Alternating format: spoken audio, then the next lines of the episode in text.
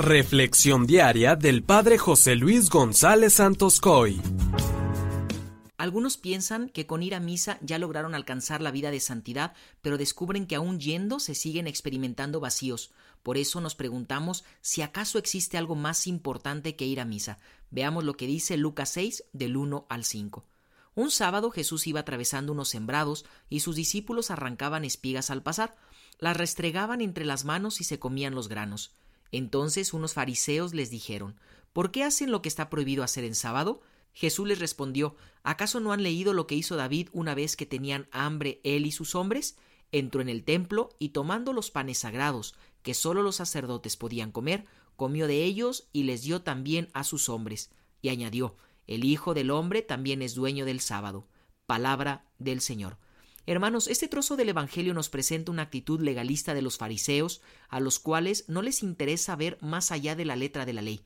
Están más preocupados del cumplimiento de la ley del sábado que de darle de comer al hambriento. Toda la vida la juzgan con criterios externos, sin descubrir el por qué se hacen las cosas. Por ejemplo, han visto que los discípulos arrancaban las espigas, pero no se percataban del hambre porque nadie les había dado de comer. No olvidemos que Jesús apreciaba y cumplía la ley del sábado. Además, como todo buen judío, iba cada semana a la sinagoga a rezar y a escuchar la palabra de Dios.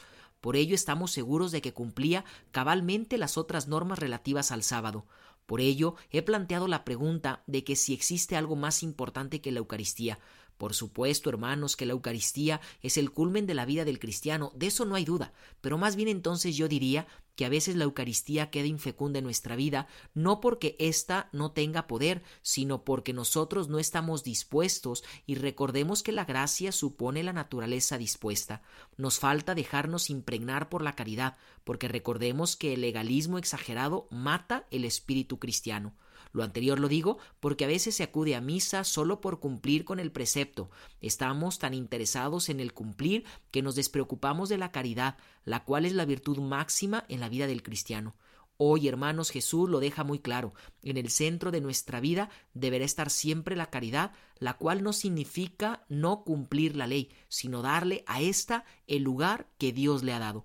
Jesús hoy nos enseña también que en la correcta interpretación de la ley no hemos de atenernos solo a la letra, sino al espíritu, es decir, no hacer solo por hacer las cosas, sino con el mismo espíritu de amor con que Jesús lo hacía. Por ello te invito a que juntos revisemos con qué fin hacemos las cosas, qué nos mueve a hacerlo y cuáles son las actitudes con las que hago lo que me toca hacer.